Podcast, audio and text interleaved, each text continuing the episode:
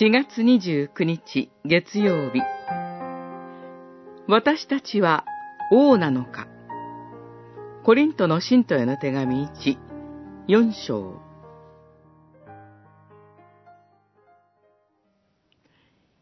あなた方はすでに満足し、すでに大金持ちになっており、私たちを抜きにして、勝手に王様になっています。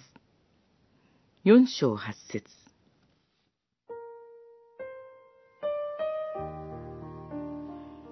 ナポレオン・ボナパルトは、私の辞書には不可能という文字はない、と語気を強めました。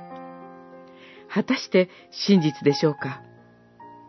これは私たち人間を神とし、王とする考え方ではないかと思います。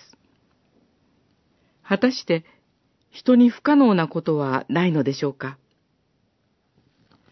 人は食卓に提供される一杯の飲み水も、みずみずしいレタスの一葉も、自ら作り出すことはできません。